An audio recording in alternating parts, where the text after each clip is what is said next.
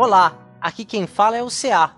Desejo um bom dia e agradeço por os receber entre seus tímpanos em mais um Spin de Notícia, o seu giro diário de informações científicas em escala subatômica. Hoje, dia 8 Nixian, do calendário Decatrian, e dia 11 de dezembro, daquele calendário gregoriano, falaremos de história.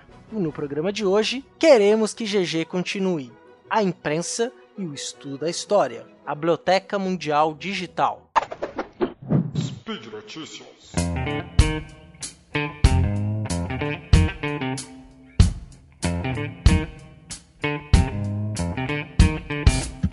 Pois bem, meus queridos e queridas, vocês já devem ter ouvido o termo queremismo alguma vez na escola, correto? Só para relembrar, queremismo foi como para nós ficou legado, que era o um movimento das pessoas que queriam que Getúlio Vargas, no período da democratização do país, continuasse ou se candidatasse à presidência da República.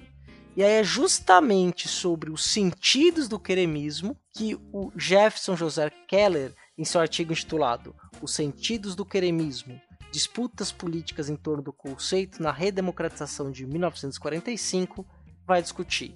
Jefferson José Keller é professor da Universidade Federal de Ouro Preto, a UFOP, departamento de História, fica lá na cidade de Mariana, bela cidade, que todo mundo recorda dela por conta da tragédia ambiental de pouco tempo atrás, que nós não podemos esquecer.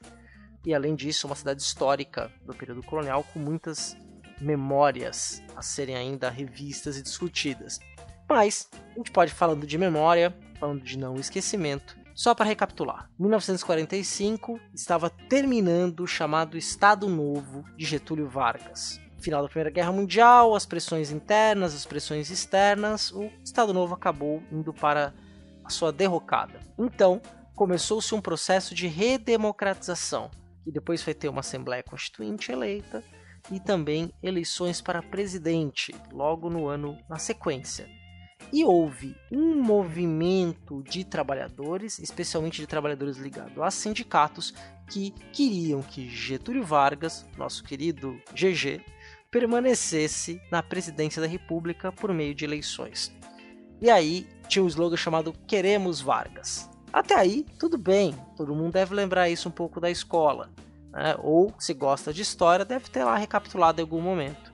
Acontece que textos de Jefferson Keller vai mostrar que esse termo queremismo ele apareceu justamente nos debates políticos de 45 e não teve apenas um sentido, teve vários usos, né? vários sentidos dados ao termo.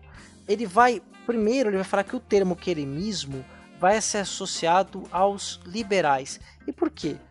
Porque inicialmente as pessoas, as pessoas que iam nas ruas manifestar sua vontade para que Getúlio Vargas permanecesse na presidência da República, por meio de eleições, agora nesse caso, eles não se autotitulavam inicialmente como queremista, mas os oposicionistas desse regime criaram o termo chamado queremismo. E aí, esse termo foi criado inicialmente com sentido pejorativo. A ideia né, era ofuscar e também se opor a qualquer tipo de tentativa de permanência daquela política varguista ou de pessoas que eram associadas a seu governo. Acabou vencendo até o ministro da guerra do Getúlio Vargas, o general Dutra, foi eleito presidente ali em 46, mas é um assunto para um outro spin, ou para um SciCast, ou um Fronteiras no Tempo.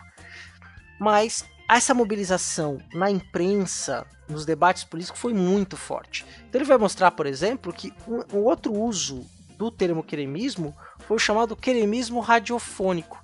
Né, que qualquer, qualquer programa que era considerado de baixo nível, de conteúdo cultural, de considerado de baixo nível, ele era colocado como vinculado ao queremismo, ao getulismo, mas bem especificamente ao queremismo. Né? E aí ele vai até tirar uma, uma passagem no jornal que é bem interessante, vai dizer o seguinte, ó. Cremismo do broadcasting e do samba, das novelas, dos calouros e humoristas. As suas hostes são formadas pelos frequentadores de auditórios, ouvintes sem cultura, cantores e redatores ignorantes, locutores palhaços e patrocinadores boçais. Olha aí, não é? Como o debate político ali era muito forte. E isso vai se espalhando pela imprensa. Então o cremismo se sentido pejorativo. Contudo, é, as pessoas que inicialmente saíram às ruas querendo a permanência do Getúlio Vargas acabaram adotando este termo como um termo próprio.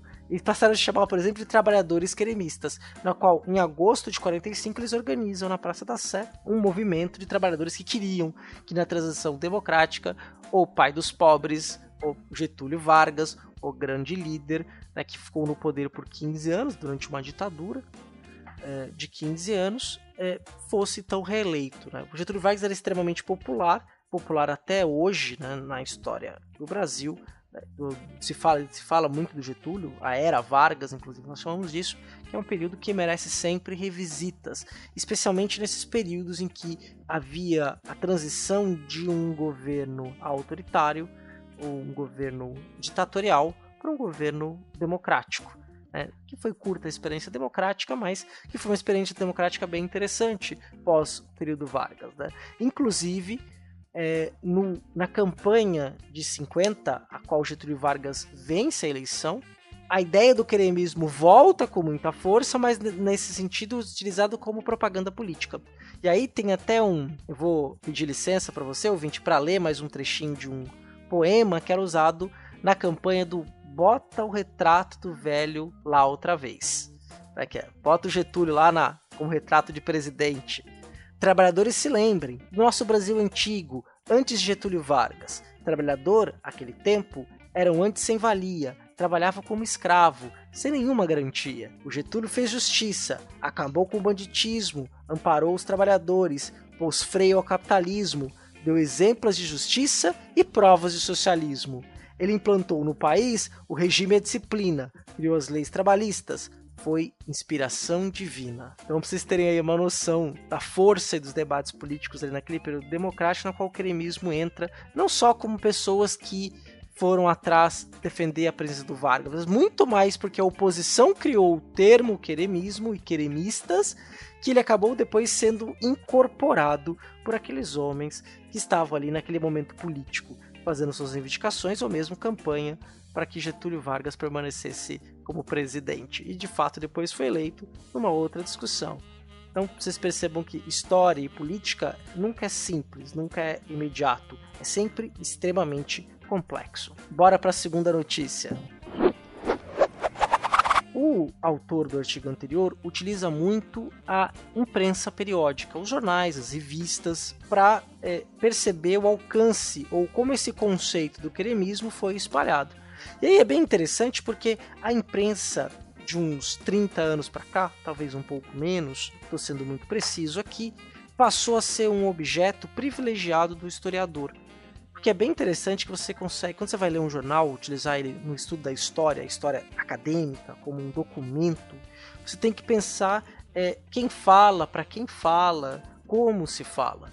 Porque você vai ter toda uma dinâmica é, da própria imprensa e dos vários momentos e sentidos que ela tem, que você vai ter então um prato cheio ao historiador. Se você que gosta de história e gosta de conferir coisas assim do passado e gosta de jornais antigos, eu tenho uma dica para vocês, que é a Hemeroteca Digital, que é da Biblioteca Nacional. Lá tem jornais digitalizados do século XIX brasileiro, do século XX, obviamente não tem todos, mas tem uma série de jornais espalhados pelo Brasil inteiro. Eu também tive uma experiência bem interessante que na universidade na qual eu leciono nós temos um programa de educação científica voltada para alunos do ensino médio. Né? Nós temos um programa de iniciação científica e um programa na qual nós chamamos de caça-talentos, mas que é um programa de educação científica, na qual recebemos jovens no ensino médio e eles vão tendo oficinas, palestras, workshops de várias áreas do saber.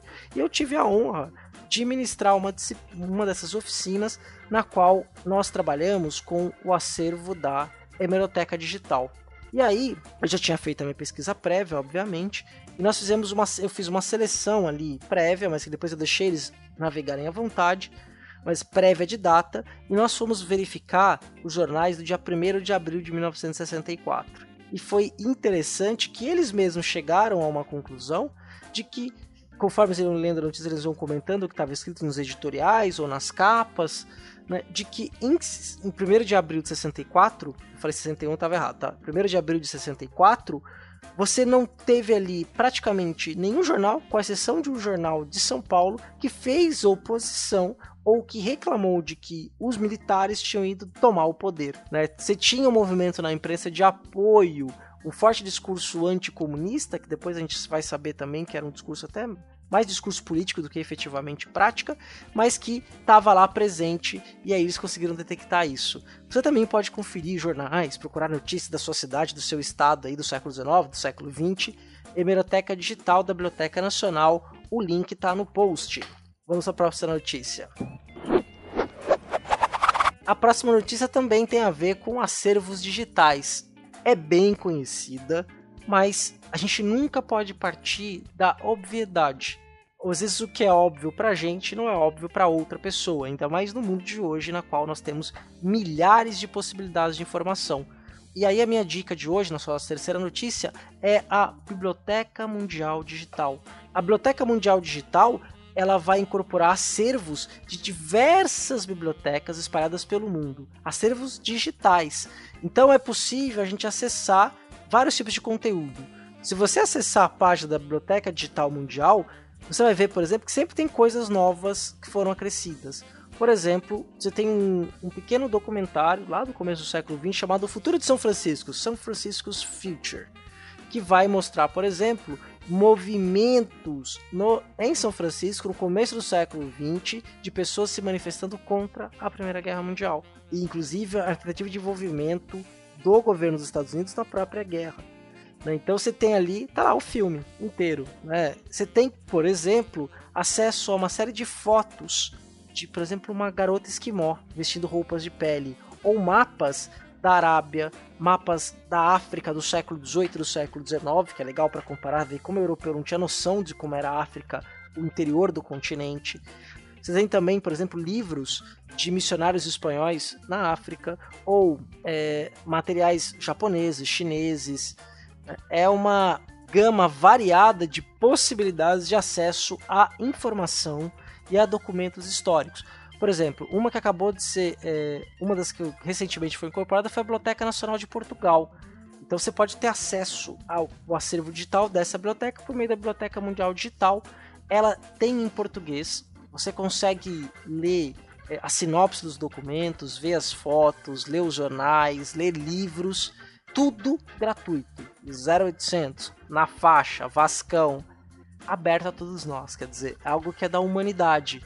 E aí, pesquisa digital possibilita isso. Né? Só para você ter uma ideia, tem atualmente eles estão contando com 17.235 itens digitais relacionados a 193 países que variam do período de 8 mil anos antes da Era Comum até 2000. Então, olha que parque de diversões que nós temos aqui. Então, divirtam-se, aproveitem tanto a hemeroteca digital quanto a Biblioteca Mundial Digital. Por hoje é só, e vou lembrar novamente que os links que eu comentei aqui estão todos no post. Vai no post também e deixe lá seu comentário, elogio, crítica e xingamento esporádico. Não custa lembrar que esse podcast só é possível acontecer por conta de seu apoio no patronato do SciCast, tanto no Patreon quanto no PagSeguro. Um grande abraço, leia muito e até amanhã!